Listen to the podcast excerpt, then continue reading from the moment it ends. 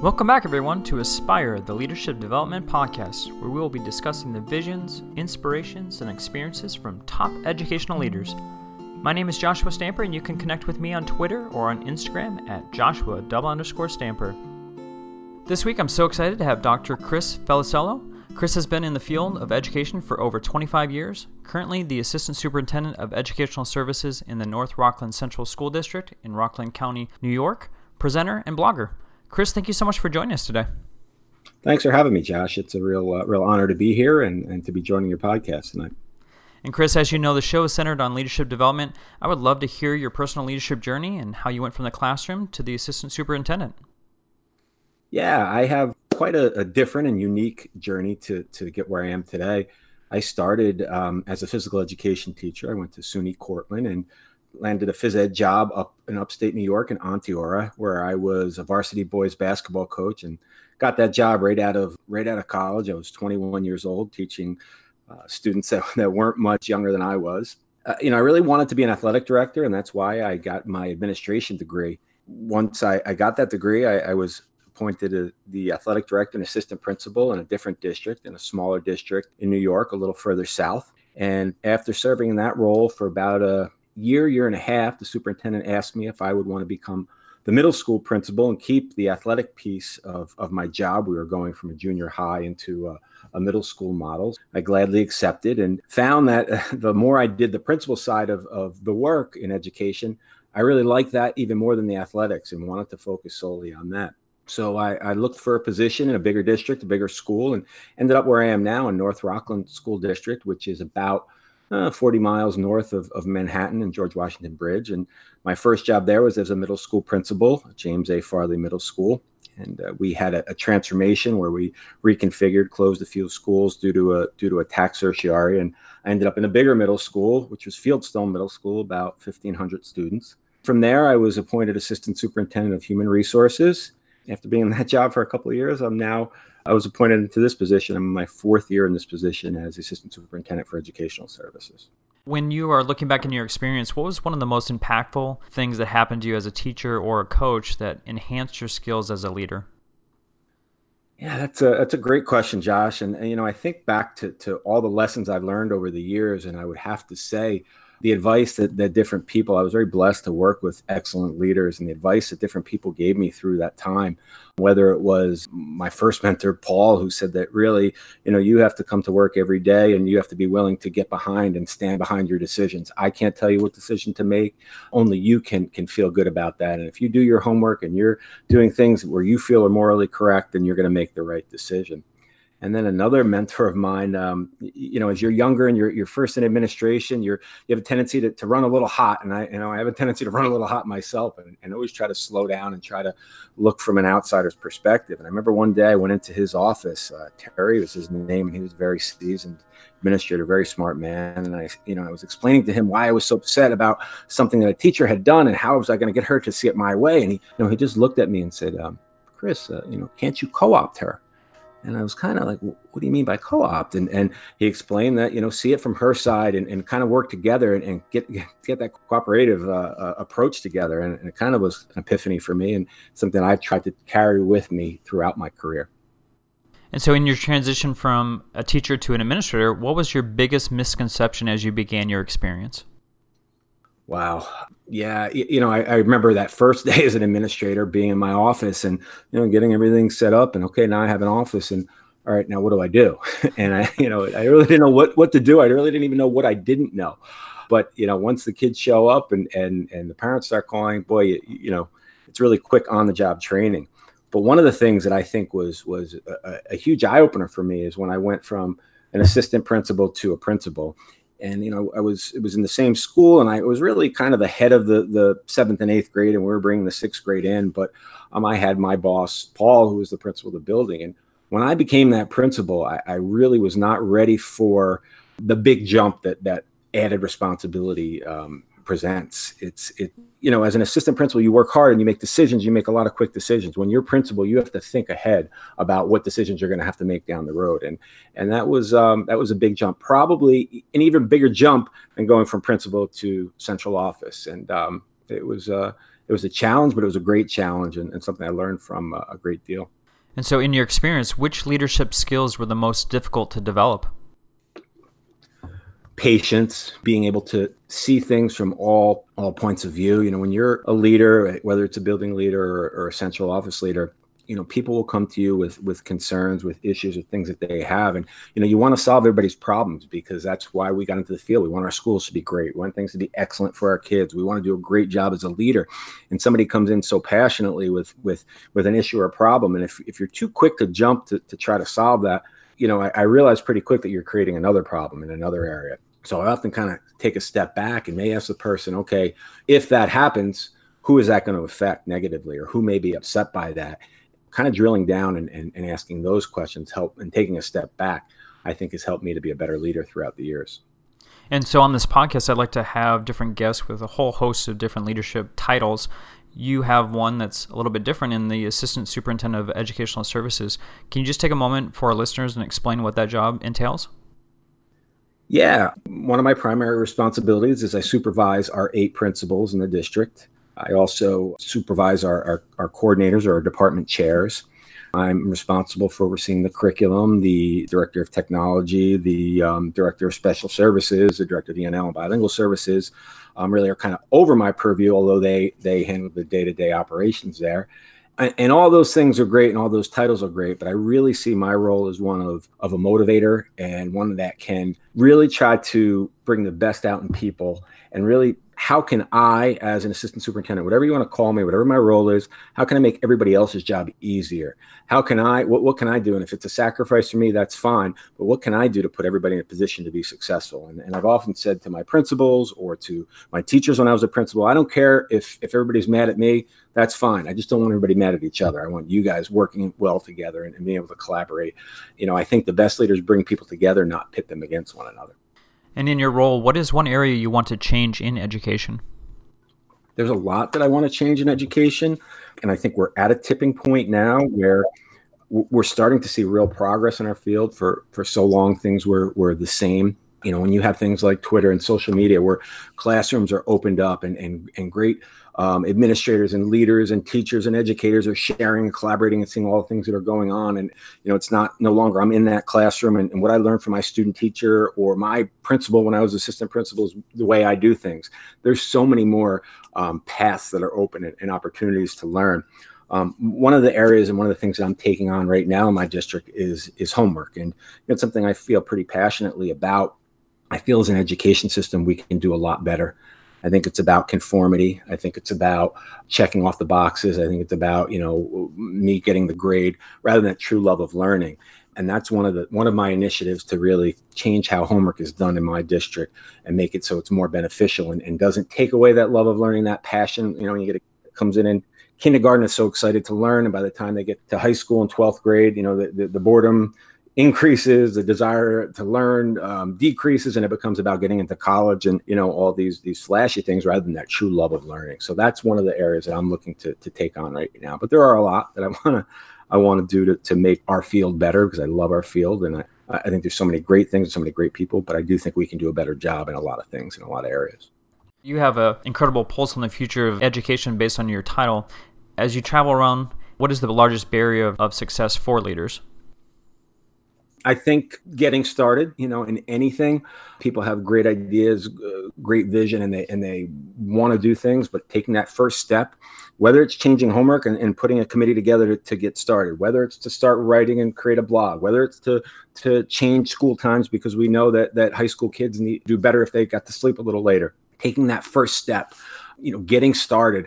You know sometimes we, we get caught up in the day to day and there's so many so many things that are happening and so many things that we're putting fires out and, and, and we can get distracted. But if we can get started on something that we believe in and see it through i, I think that that is is really the way for us to go as, as leaders and, and as people in general. And so for our aspiring leaders if they are not in administration how can they make an impact outside of a leadership role?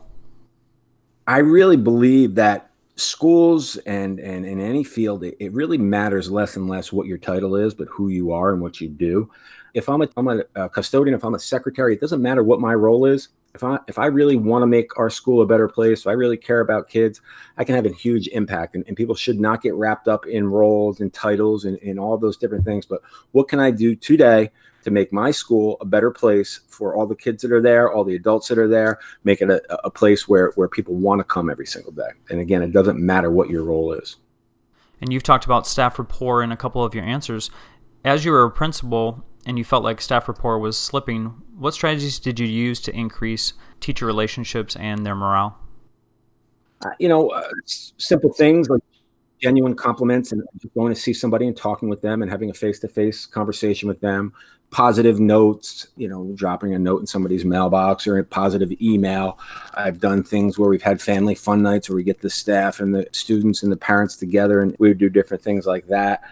I think really it's important to there's no single answer, there's no single thing or program that you would do. It's just really about, you know, noticing when people aren't feeling well and going and being there and being that that shoulder that they can lean on to help them stand up strong. And it's just that genuineness of a compliment or a conversation or, or just showing people that you care, I think has a huge impact.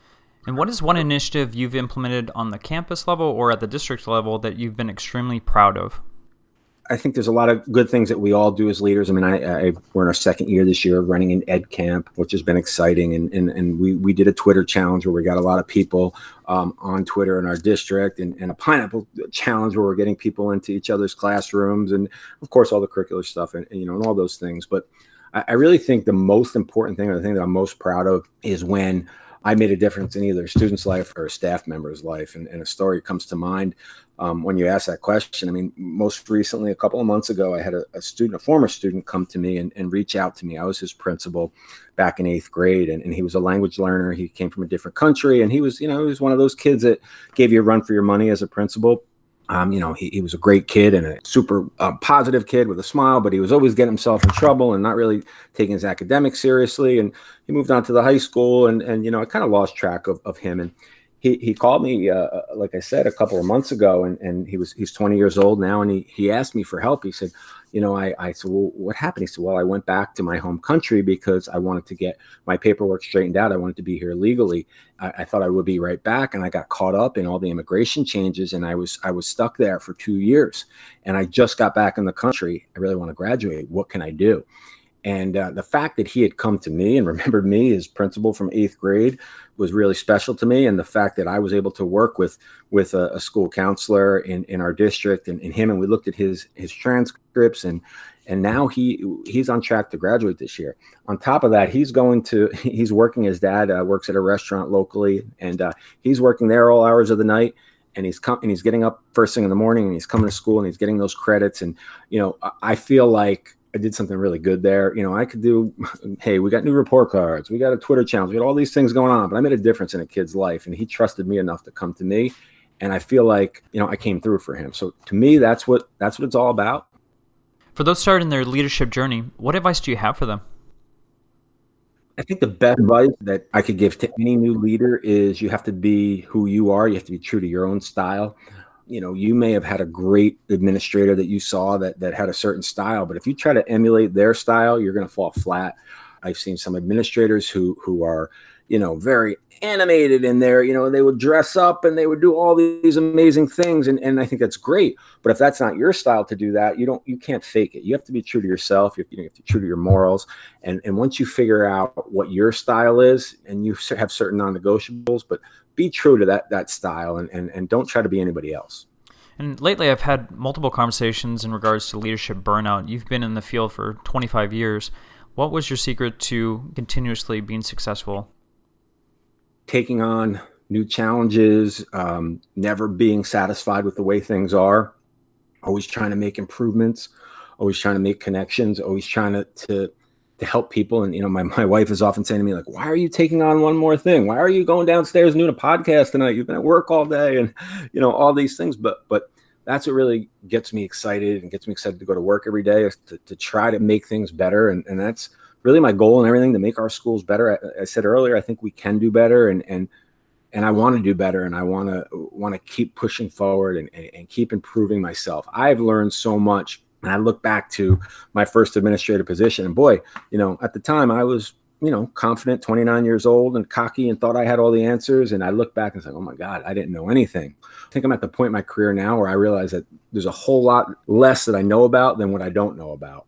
And, um, and just trying every day to just get a little better and, improve a little bit and make some progress. That's what's helped to keep me fresh. That doesn't mean there's not days where you know you feel a little beat up and you feel like oh boy I, am i burnt out am i tired or whatever it is and those days you get up and you you go and you keep plugging and then you see a, a student that you know you, you, made a difference for you go into a classroom and you see these these little people smiling and, and learning and you know that's what it's all about i think just constantly challenging myself and constantly challenging my district and my field and my building is what is you know able to keep me going and so what's the biggest difference between being a principal on a campus and going to the district level it's not nearly as busy at the district level. I'll, i tell my principals that all the time, and uh, that doesn't mean there isn't as much to do, and I don't work as long hours, and I don't have more decisions to make. But that day to day, minute to minute, constant, you know, shot through the, you know, through the gun, through the cannon as you walk in that door, and everybody at you. It's so many decisions to make.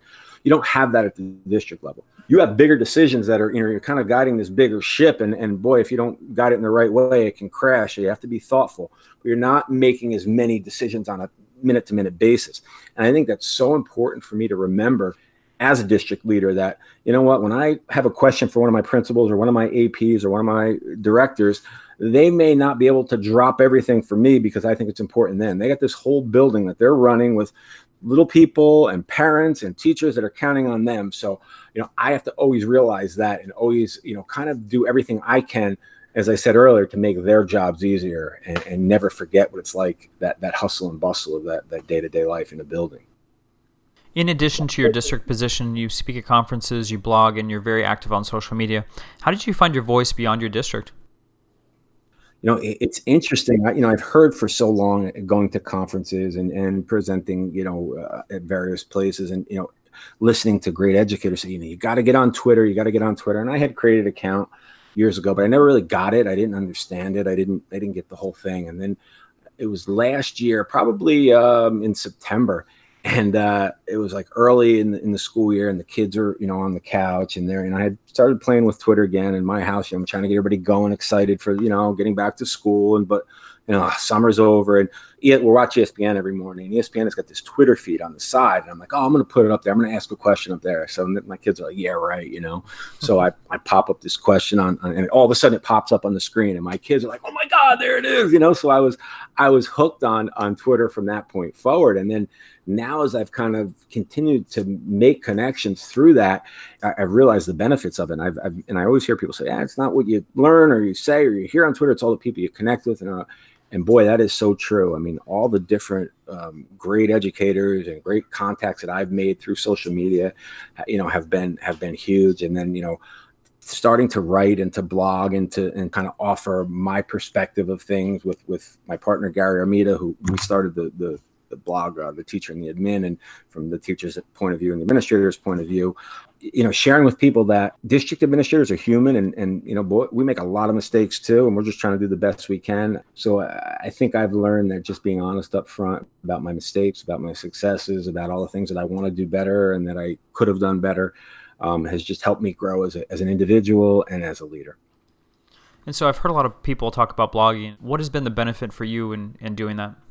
The fact of uh, you know all the people um, from different parts of the country reaching out and, and being touched by certain things that Gary or I have written has, has been great, and I certainly appreciate that. And the opportunity to, to now have a you know a book coming out has, has been a great opportunity. But I think the biggest benefit has been I'm in a pretty large district. We have for New York, we have uh, you know about 8,500 students and over 600 teachers who I know you know all of our teachers by name, but I don't know everybody on an intimate level and some of the blogging that I've done and the stories I've told, personal stories related to education, I think have gotten people in our district to see me in a different light and to understand, you know, I'm just like everybody else, trying to do the best I can and kind of an insight into who I am and what I believe as an educator, what I believe as a person and and the personal struggles, the personal successes. So just kind of that that I, I, I, think people see me in my district differently now, at least the people that, that read my blog, because they, they look at me like, oh, yeah, like I, they know me so much better now because they've, they've read what I've written. And for the book, when is that coming out? Yeah, so um, we are with uh, EduGladiators um, Publishing with um, Marlena Taylor Gross. I think you had her on the show. I listened to that. She's an incredibly intelligent lady, and she spoke to us about publishing. And, and the book is going to be with uh, myself from the administrator's point of view and Gary Armida from the teacher's point of view. We're taking on different topics in each chapter and, and writing how an administrator can make that happen, if it's improving homework or if it's improving innovation or if it's building trust. You know, what is what does the administrator do? What's it from the administrator's perspective? And then Gary will write it from from the teacher's perspective. And then what are some things we can do together to, to, to come together and, and make these things uh, a reality to make our schools better for kids. So um, should be coming out sometime late spring, early summer. And so, in closing, what is the most enjoyable aspect of leadership? Making a difference for kids. When a student comes back to you and tells you that something that you did um, made a difference for them, that's that's so rewarding. I got an email the other day from a student when I was one of my first years as a principal in this district, and she said um, she's just getting close to finishing up being a school psychologist, and she said, you know, I remember, um, I don't know if you remember me, but I, you know, I had a T-shirt on a Tom Petty T-shirt one day, and you came and said, "Oh, I was at the Tom Petty concert last night." And she said, "And I was too." And I, that just, you know, that made me feel like, you know, my principal knew me, and we had this connection, and it made me want to do good in school. And, um, you know, of course, I remember the girl, but I didn't quite remember that incident. But just to think of, of the fact that you have the opportunity, whether it's as a as a principal, whether it's as a teacher, whatever your role is, you get you could go to work every single day, and you have the opportunity to make a difference in somebody's life. And not every job out there um, can you do that. So that's why I think that that our field is is the best one to be in, and I would never want to be in any other field. We have to make a difference every single day. And how can our listeners connect with you on social media? So I'm I'm on Twitter um, at K Felicello. Uh, I'm also at the teacher and admin on Twitter as well, and uh, www.theteacherandtheadmin.com is our website where we have our blog. You know, any of those venues are great. I'm on Voxer and still trying to figure all that out, but uh, Twitter is, is most active on. Please continue to check out the Aspire podcast, and if you've gotten any value from the show at all, please subscribe and leave a rating and review wherever you're listening. Don't forget to use the Aspire Lead hashtag as you continue the conversation on Twitter. Chris, thank you so much for being on the program. Thank you.